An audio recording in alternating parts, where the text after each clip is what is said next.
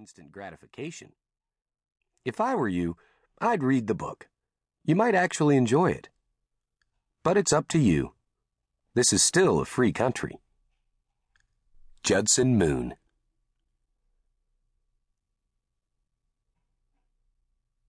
Chapter 1 A Chance.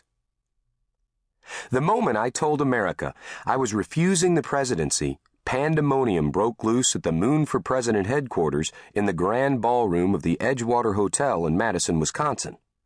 That's the town I live in. In the 211 years since George Washington was elected our first president, no candidate had ever used his acceptance speech to say he didn't want the job after all. Cameras flashed like fireworks. Reporters went running to the telephones to call their newspapers and change the headlines from Moon wins to Moon wins and quits. Television guys were elbowing each other out of the way, trying to get to me for interviews. My friend and campaign manager, Lane Brainard, just stared at me with his mouth open. The girl I had chosen to be my first babe, Chelsea Daniels, started screaming as if she'd seen a monster. My mom was in shock.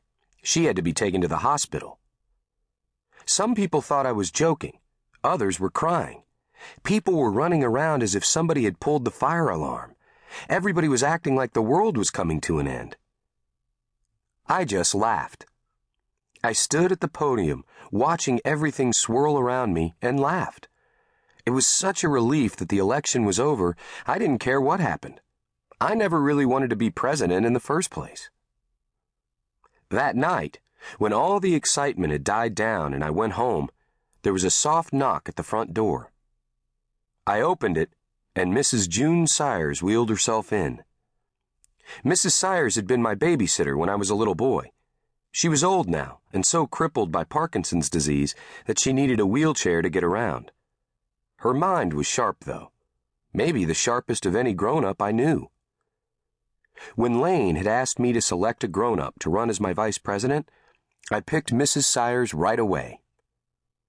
Moon, you do have a way of surprising folks, she chuckled. I'm sorry, I replied.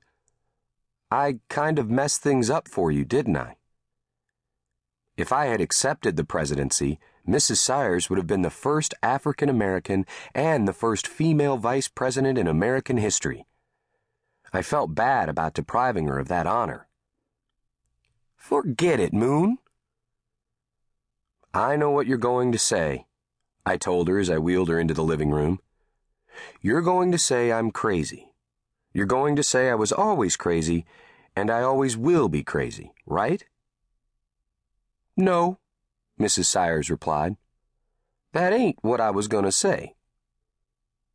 Then what? Child, when I was born, women weren't even allowed to vote yet. At your age, I couldn't eat in a restaurant where white folks ate. I lived through the Depression. My husband died fighting in World War II, and I lived long enough to almost become vice president. I've seen a lot of changes in my life.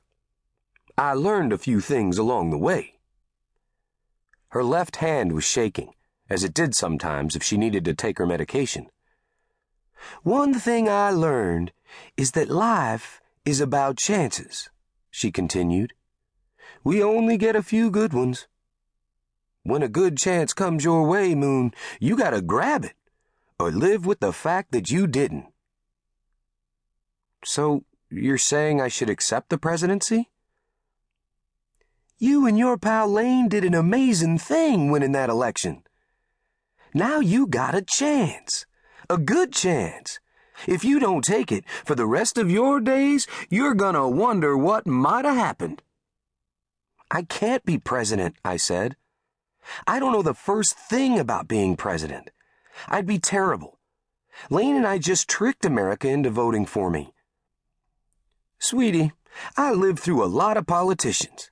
Very smart men, lawyers, governors, senators, a lot of them turned out to be bums. You won't be worse, and you could be better. I just want to go back to being a regular kid again, I complained. You want to grow up to be a trivia question?